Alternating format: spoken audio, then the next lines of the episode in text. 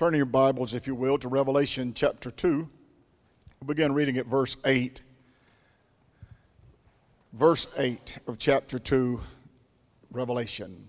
Father, we thank you today for the opportunity to stand in this sacred place and uh, speak the word of the Lord. You've given us, oh God, occasion. You've given us this building. You've given us everything that have brought us to this time of encounter with the word of the Lord, which is eternal and which will stand when all else has passed away. Touch this man, O Lord, this instrument, and speak through me, O Lord. Help me, O God, to communicate the message that you have for the Spirit to say to the church today. I pray in Jesus' name, amen and amen. We find the Apostle John banished to a barren rock that is called Patmos, 17 miles out into the Aegean Sea from what is now called Turkey. He is there, 87 years old now, an old man by any man's standards. He has had many years. He is the only of the disciples that did not die as martyrdom. He was a man and was actually the disciple whom Jesus loved. Isn't it outstanding that he lived such a long life and endured so much persecution and so much banishment? In fact, he got off the Isle of Patmos. And, uh, brother, when he was dumped there, I would say his dejectors felt like we've silenced his ministry. And he'll never preach again, and he'll never write another epistle, and he'll never do anything for the kingdom of God. But what they didn't realize, they dumped him right in the backyard of heaven. Amen. So that he could see all the things that God had planned for his church. These letters are at the very beginning of the book of Revelation. The seven churches of Asia are in what is now, used to be in the province, the Roman province, which was called uh, Asia. Uh, it is now what is called Turkey. And unto the angel of the church in Smyrna write, These things saith the first and the last, which was dead and is alive. I know thy works and thy tribulation and thy poverty. And in the parenthetical expression there it says, But thou art rich. I know that you're in utter poverty, but thou art rich.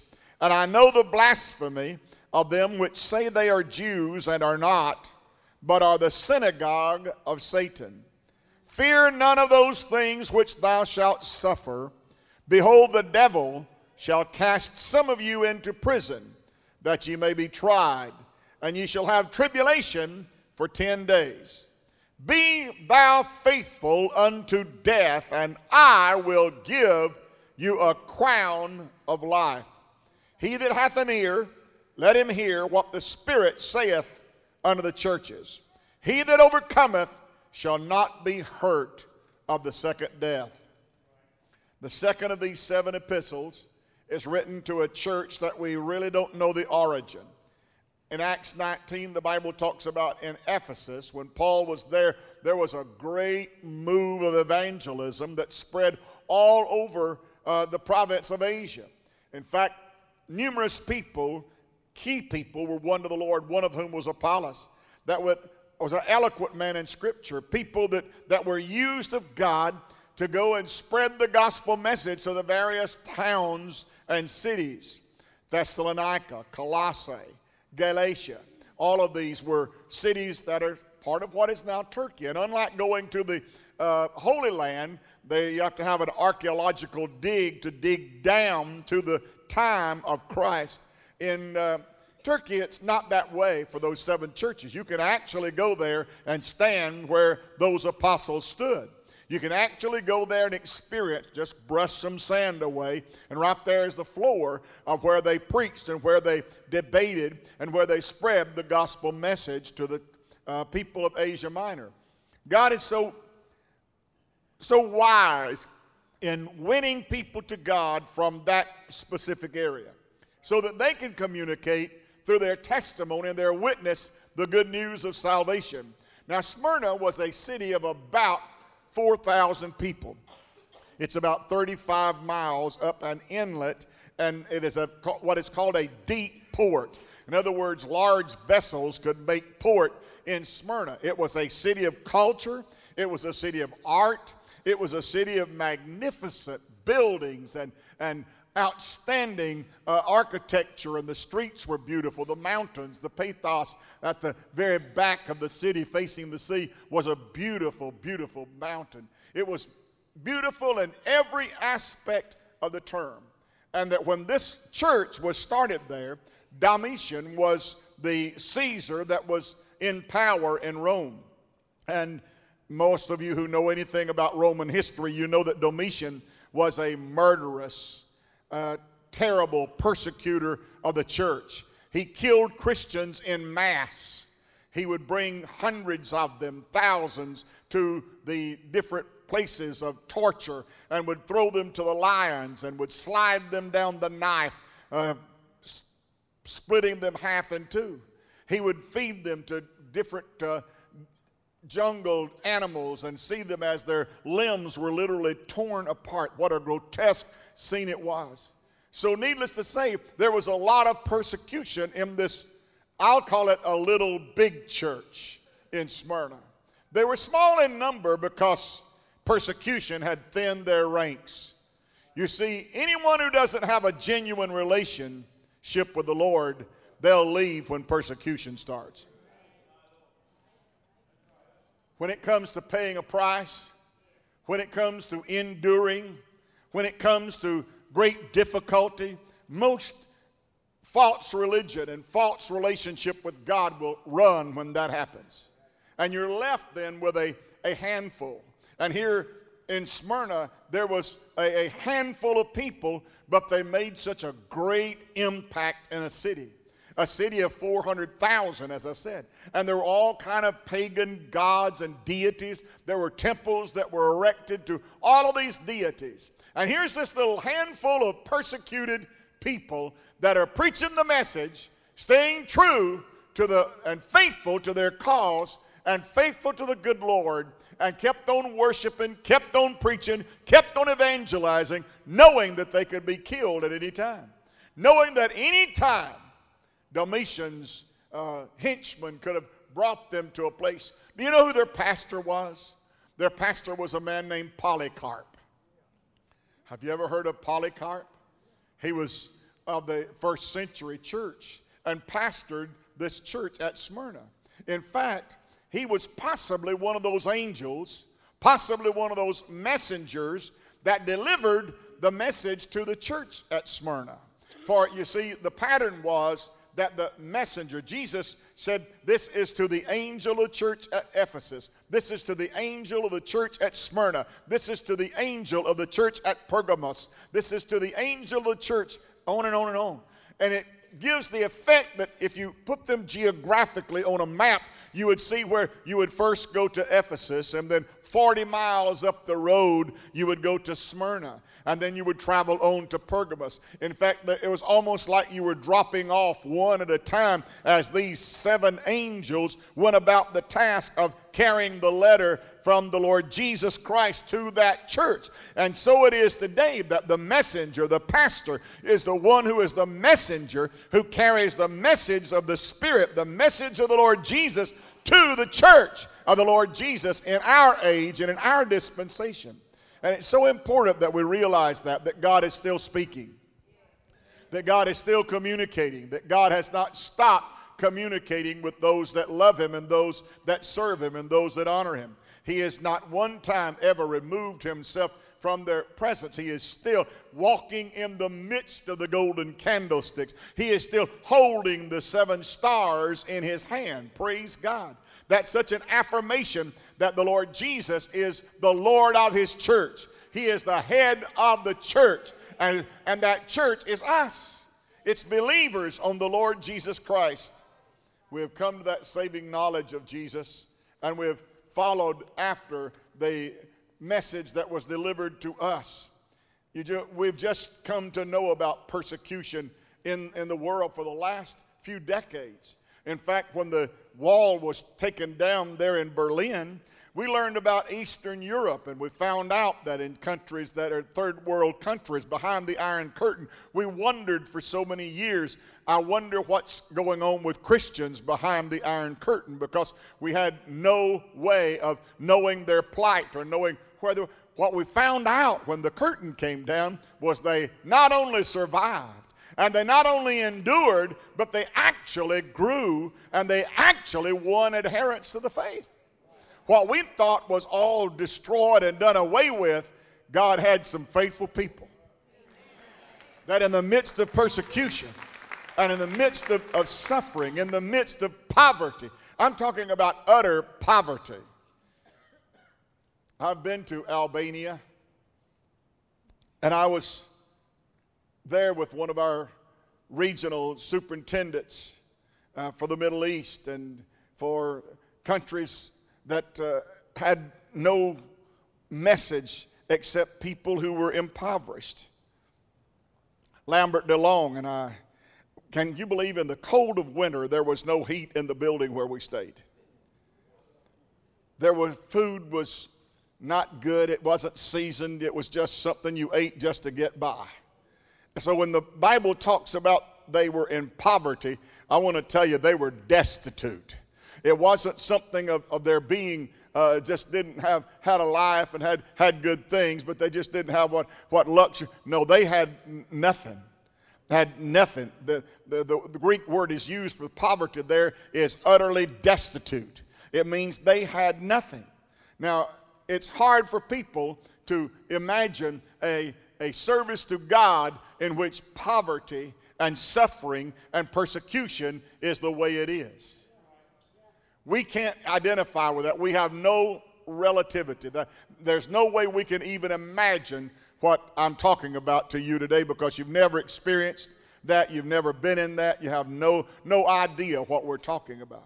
But there were people in the church at Smyrna that were destitute, that only had the clothes on their back and ate from day to day on what they could find. They were utterly destitute. And God said, I know about your poverty. I know about the persecution. I know about Domitian. I know about him coming and, and, and loading up Christians and carrying them to a place of, of, of execution and killing in mass Christians. I know that you live with that fear day after day. I know that you live under that oppression of knowing that you could be killed for saying, I am a Christian. In fact, emperor worship was so powerful that you had to go every week or every month, I believe it was, you had to go and you had to pay, burn incense unto Caesar. But if you didn't, and you didn't get the certificate, they gave you a certificate like a coin that if you came and worshiped at the temple of Caesar, wow. If you came and said Caesar is God, then they give you a certificate that you had worshiped. But if they ever called for your certificate and you couldn't produce one, then you were persecuted and possibly killed. Can you imagine living for God in a culture like that? We ought to, I told you last Sunday, you ought to thank God every day of your life that you live in America. You ought to thank God every day of your life that you live in a country where you can have religious expression and religious freedom. To believe that there was a church here at Smyrna that had that kind of poverty and that kind of, of persecution, a small church in a city that had such a, a large presence of opposition. Yes, they, the Bible said they were purified and they were blessed through the suffering that comes from persecution. You see, Smyrna was a real place. It wasn't just some metaphorical place, it was a real place. In fact, we know where it was. It is today a city, a large city in Turkey. It still exists, it's still there. In fact, we don't know how it, where it came from. We don't know how it was founded. We don't even know who brought the message there and started the church there. All that we know is that there was a church established there, and Jesus wrote a letter to them. And he said, I know about your suffering. I know about your poverty. I know about the persecution. I know about all of those things. And he said, You are made perfect through suffering. Now, we're just starting on that in 1 Peter. If you want to hear some more about it, come on Wednesday night. About how the people who suffer shame for the name of Jesus, he said they have a special reward in heaven. People that suffer persecution and, and suffer and endure hard trials. It was tough living where they lived.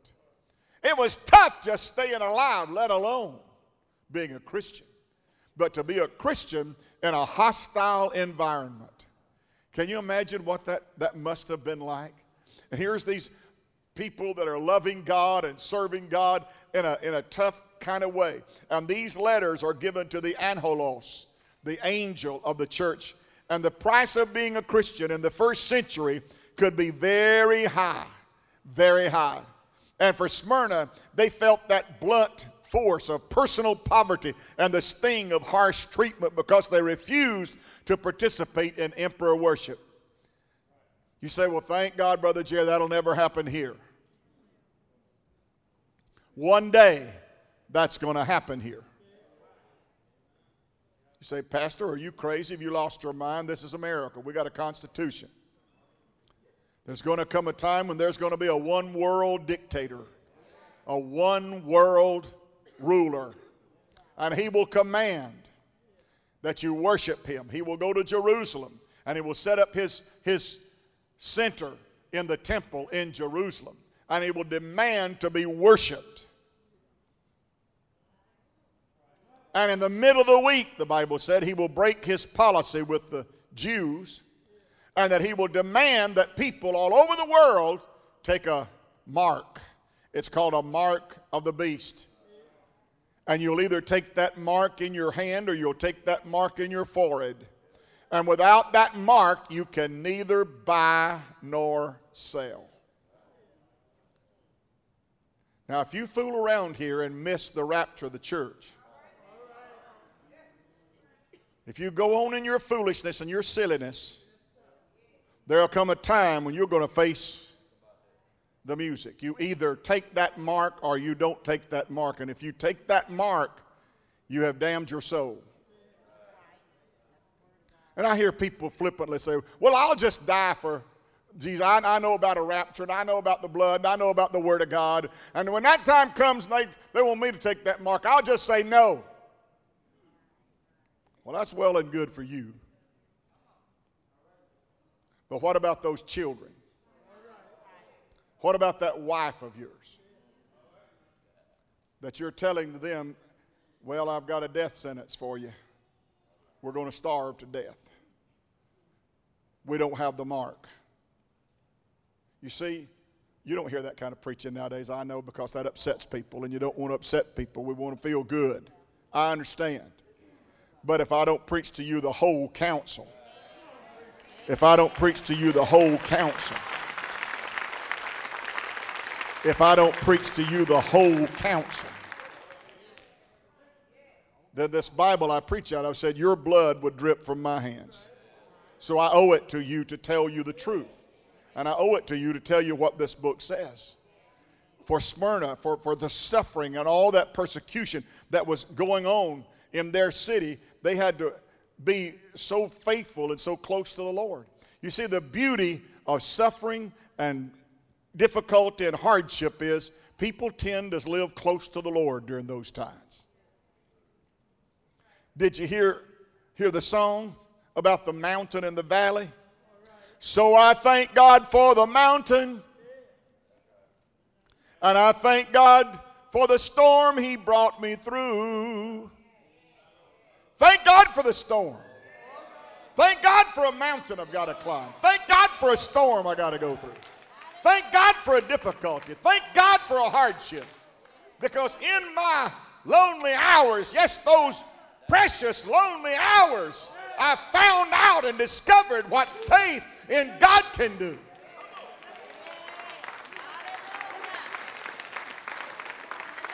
So, in a spiritual sense, then, all of the persecution, all of the suffering, all of the hardship is a purifier. it purges us and purges the church. It purges the church of hypocrites. Because those who are not righteous flee when no man pursues.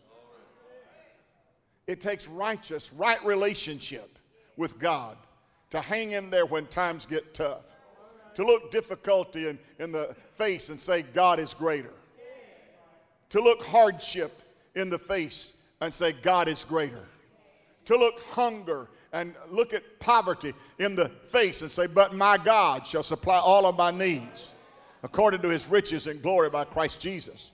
To look at a situation that can be so painful and be so difficult and so harsh for you, and you can look at that and say, Though he slay me, yet will I serve him. And who says this to the church? Who says to the church, I know about all of that? And he said, I know about it because I have been through it myself. For you see, the one writing this letter is the one who says, I am the first and I am the last. I am the beginning and I am the ending. He is the same one that the Bible said all things were made by him, and there was not anything made that was made. And the Bible says about him who writes this letter, all things consist by the word of his mouth. Glory to God.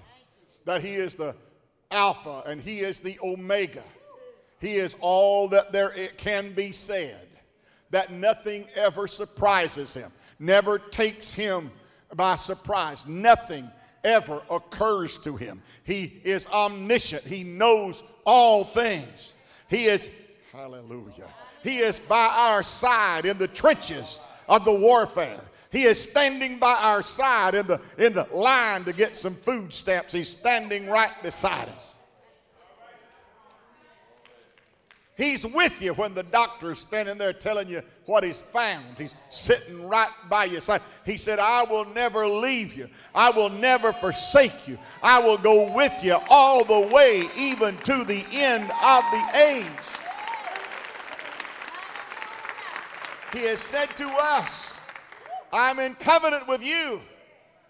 And your mama that gave birth to you may forget you.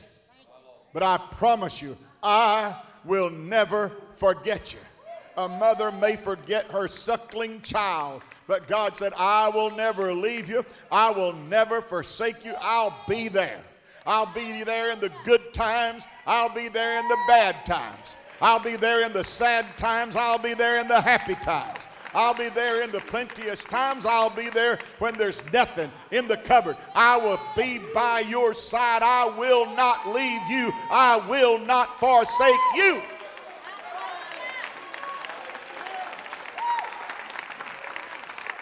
Hallelujah.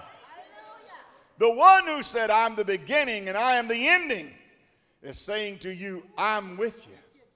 And here's another thing he said and this thing called death, he said, I am he that was dead.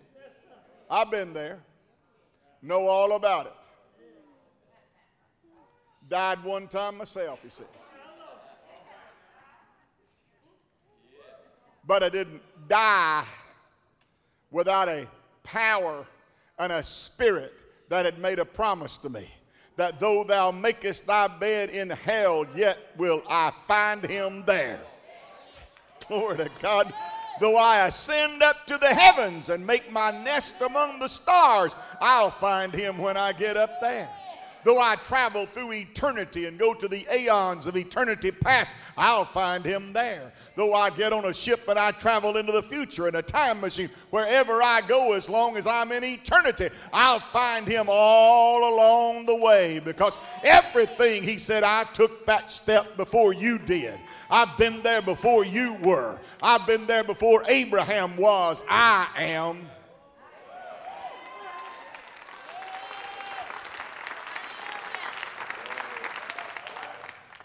And when he died on that cross,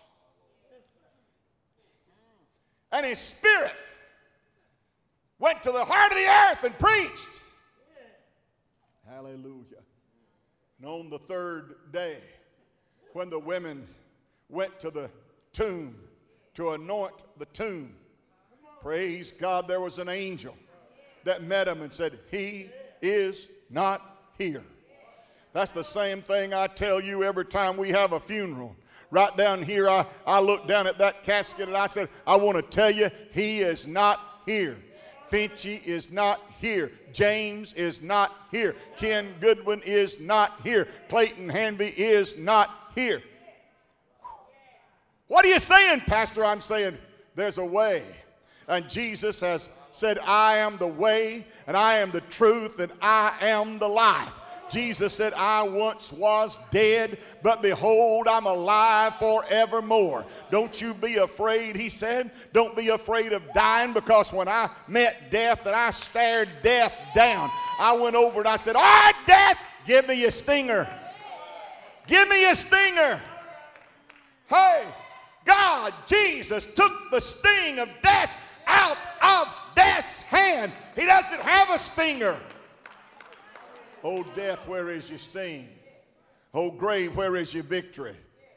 What happens if Domitian comes around and herds you up, feeds you to lions and tigers, and he kills you? I've been there, he said. Don't worry, there's a resurrection. I am he that was dead, but I'm behold, behold, I'm alive forevermore. Yeah, we must needs die. And we're as water that is spilt upon the ground that cannot be gathered up again. Yes, there's a killer. Yes, there's a murderer. Yes, there's a Roman emperor that's persecuting the church, but you've got something he hadn't got. You've got a promise of God that when you die in faith, when you die in right standing with God, that soul and that spirit goes to the direct presence of Almighty God. And on that great getting up morning when death's prison bars are broken, you will arise and come out of that grave. Because God said, I have fixed all of that. Don't be afraid. Don't be afraid. He said, I've already been there and done that. Already been there and done that. The author of that letter is the Lord Jesus Christ, who said, All power is given unto me in heaven and in the earth. The idea is that he tr- transcends everything. He's greater than time. He's greater than death. He's greater than hell. He's greater than sin. He's greater than cancer. He's greater than heart disease. He's greater than anything. Nothing, nothing, nothing subordinates him. In fact, the Bible said it hath pleased God that he might have the preeminence in all things. He is above all principalities. He is above all power. There is nothing that is above him. He is above everything else. And it hath pleased God that in him all the fullness of the Godhead should dwell bodily. Brother, when he speaks, it's God speaking. Well, that's great, and I wish I could preach a whole lot more about that. Why does the Lord designate himself that way to the church, that he had the power of it in his life because of their predicament. He wanted them to know. I just want you to know that I was here before it started. I'll be here when it's over. From first to last, beginning to end. I was here before all that mess started. I'll be here when it's all over. I was here before the Father said, Let there be. I'll be here at the end when everything is made right. I, I, I, I'm, I'm God. I, I was in the beginning. I'll be God in the ending. I was God in Genesis. I'll be God in Revelation. Cover to cover, lid to lid. I will be there. I will be there. God wants you to know if you're persecuted that you're not experiencing anything He hasn't experienced. The church at Smyrna that church, some historians tell us in Smyrna in particular, there was mass executions. Do you know what the word Smyrna means? It comes from the Greek word S U A R M A, Smyrna. Smyrna. Smyrna means myrrh. Do you know what myrrh is? When those three kings in Matthew came to visit the Lord Jesus, they brought gifts of gold and frankincense and myrrh. Gold for kings, myrrh. Why myrrh? Myrrh is taken from a thorny bush and it's ground into powder and it makes a, a white, but a very aromatic. It has a fragrance. In fact, if you were to open a jar right here, it wouldn't be but just a few minutes till every one of you in this room would go, Wow, I smell that. And it's so fragrant and it's so sweet. You know what they use it for? Do you remember when the ladies were going to the tomb to anoint the body of Jesus? They had myrrh to place upon the body of Jesus. Do you remember when that little woman had that spikenard and that myrrh in her alabaster box that Lisa sang about last Sunday? And Jesus said, Don't rebuke her. She's come to anoint my body. Now, why in the world would there be this church in Smyrna that is named for this aromatic fragrance and this special anointing fragrance called myrrh? Well, you see, Smyrna, when they built the city, and it's a beautiful city. I told you how gorgeous it is. If we could put pictures of it up on the screen, you would see what a magnificent, beautiful colonnades and pillars of marble and all kinds of, of artifacts to deities. It is beyond anything I could describe to you. It is just awe, awe inspiring. When the architect that engineered that city, you know what they forgot to do? They forgot to put a drainage system in that city.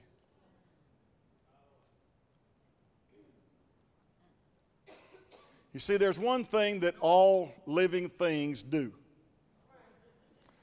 they eat and they excrete. Wasn't that nice? Better than calling it a poop plant, isn't it? What kind of a brilliant engineer would engineer a city with no sewer? no drainage. In fact, when it rained, brother, just about flooded so much of the place because they had no drainage system. You know what happens when you don't have a drainage system? You start stinking. Doctors say you get sepsis. When that city could not dispose they had to, everyone get out and push and shovel and, and get the stuff to wash down toward the sea. So it's a beautiful city. It just stinks. Great place to live. It just stinks. How can a city that names sweet smelling stink? And how did God have a church in a city that stinks, whose name was myrrh. I believe God has got a remedy for all the filthiness of the world.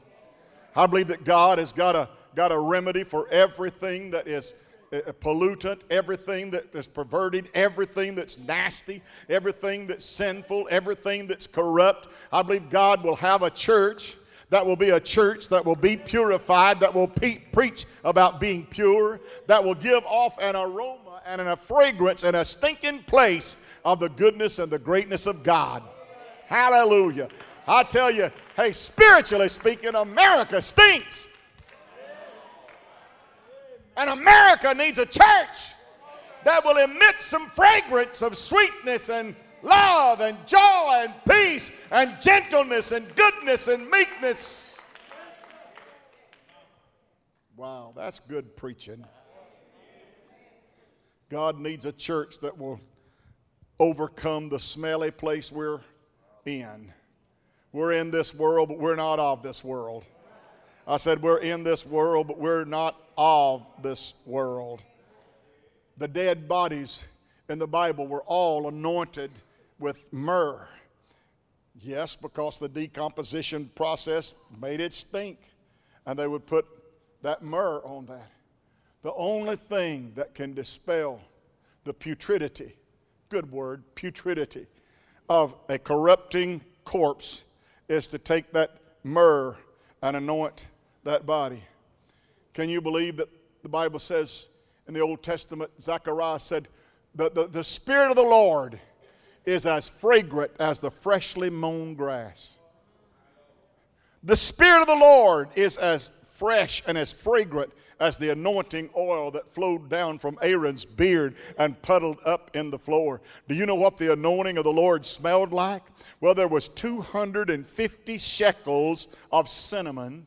There was 250 shekels of calamus. There was 250 shekels of myrrh. And there was 250 shekels of cassia.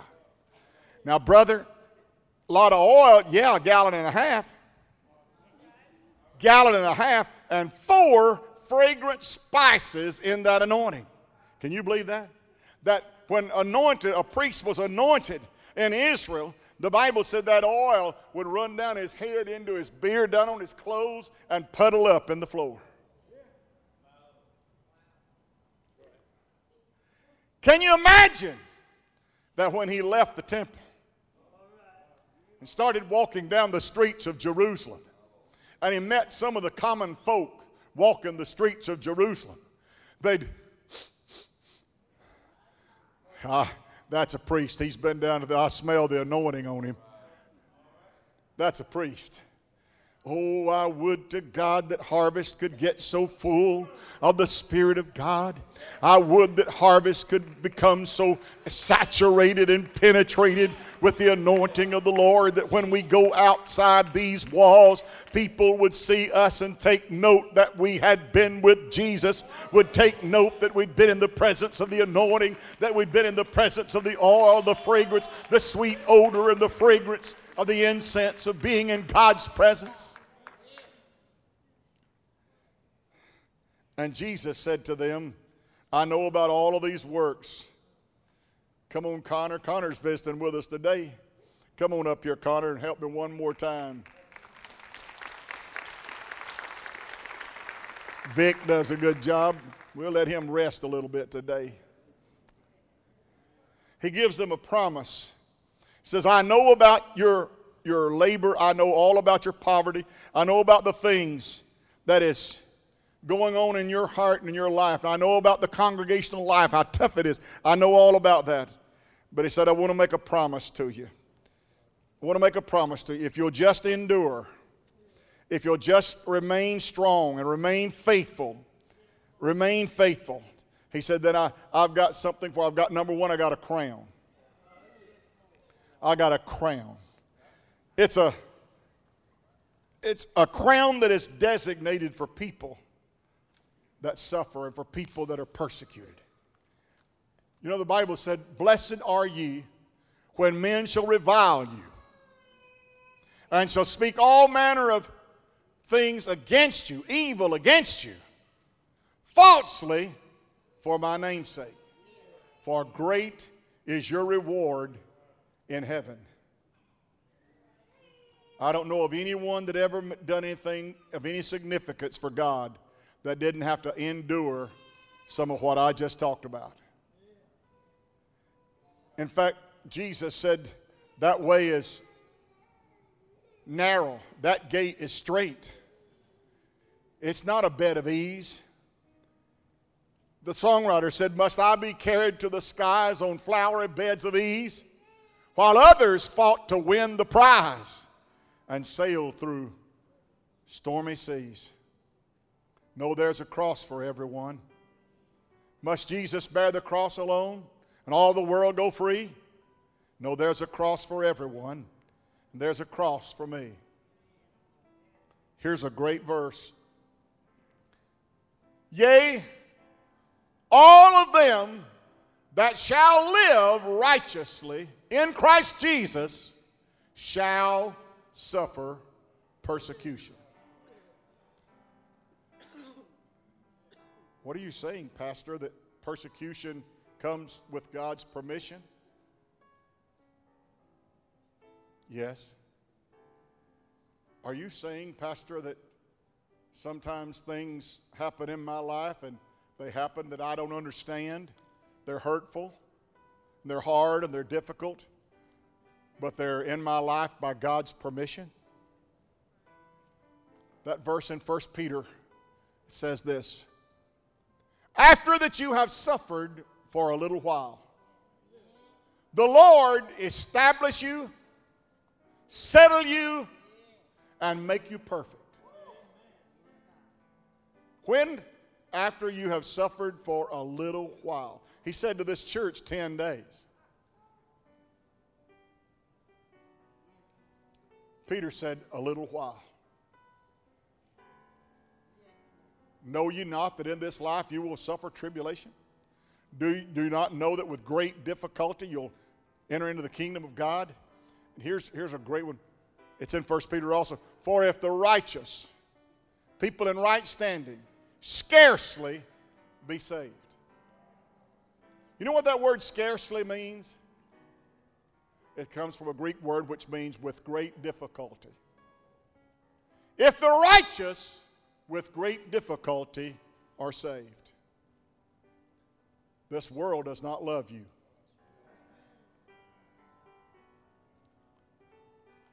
Did you get that part about the synagogue of Satan in there? Of Jews who said they were Jews, but they're not Jews. Jews hated Christians so much in Smyrna that they would go and report them to the Roman government to go and arrest these people they outed Christians because they hated them so much.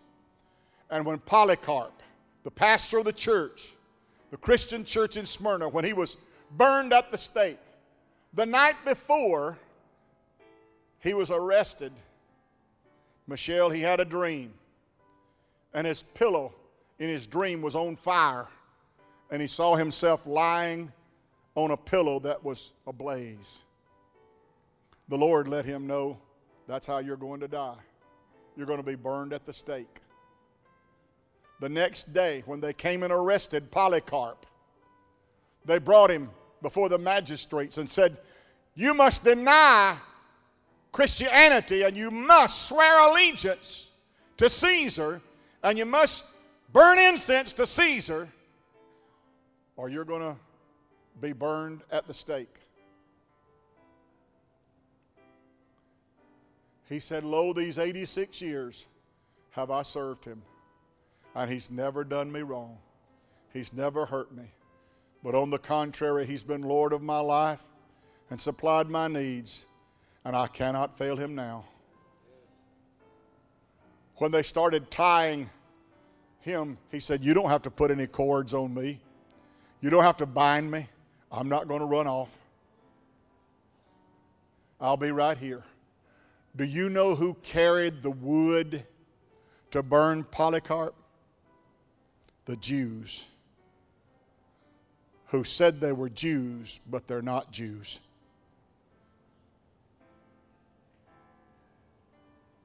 They hated Jesus so much that a preacher and a pastor who preached Jesus, they wanted him dead, that they brought the wood to burn Polycarp. and as flames rose around him, he said, What a man said about his country that you can quote so well. Nathan Hale. Do you know what he said? No, that's not it. That's Kennedy. Nathan Hale said, I regret that I have but one life to give for my country.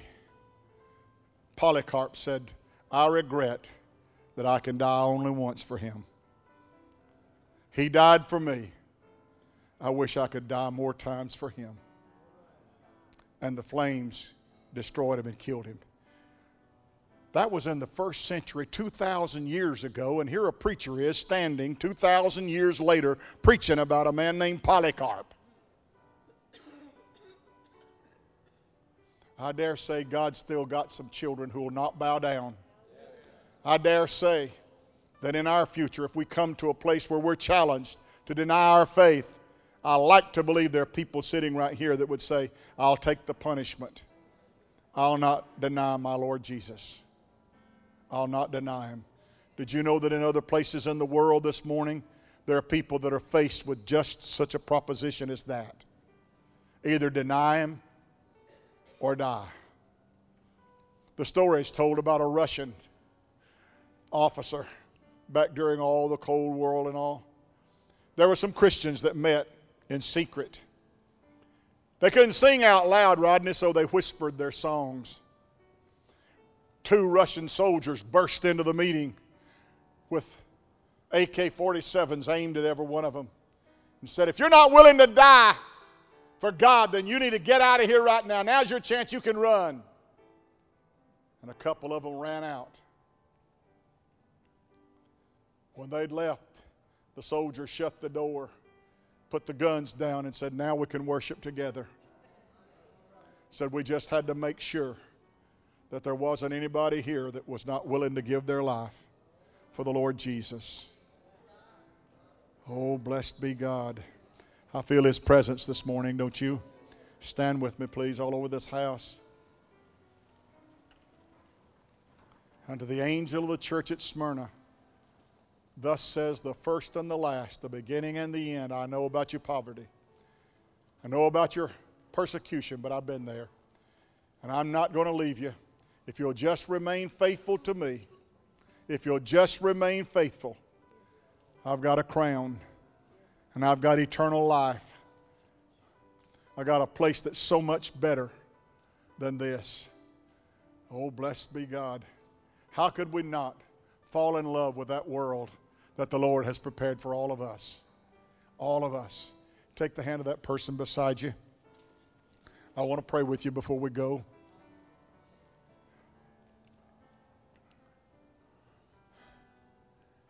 God, I come to you now. And I publicly profess that you are the Savior and you're the Lord of my life. I publicly confess that I am a disciple of the Lord Jesus, saved by grace, washed in the blood of the Lord Jesus. I believe in the Bible. I believe in the Word of God. I believe in the Spirit of God. I believe that Jesus is the Lord of my life. And right now, in Jesus' name, God, I say to you that whatever comes my way, whatever comes my way, I'll stand for you whatever persecution, whatever threat, whatever poverty, whatever disease, whatever confrontation, whatever evil, Lord, I'll live for you and I'll serve you. And I'm this in this, Lord, to make it to the end. I will endure to the end. I intend to go all the way, God. I'll not turn back. I'll not be denied. I will go all the way. I will go all the way.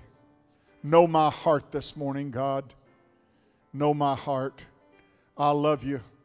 I love you. And I'll worship you. And I'll serve you, Lord. No matter what it costs me, what the price, I'll serve you. In Jesus' name. Amen. Could you now give a praise to the Lord?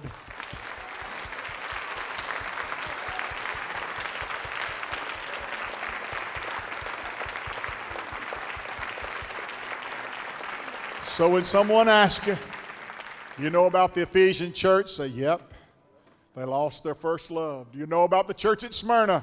Yeah, they were persecuted impoverished, but they made it all the way through. Made it through. I want you to make it through. Amen. I want you to make it through.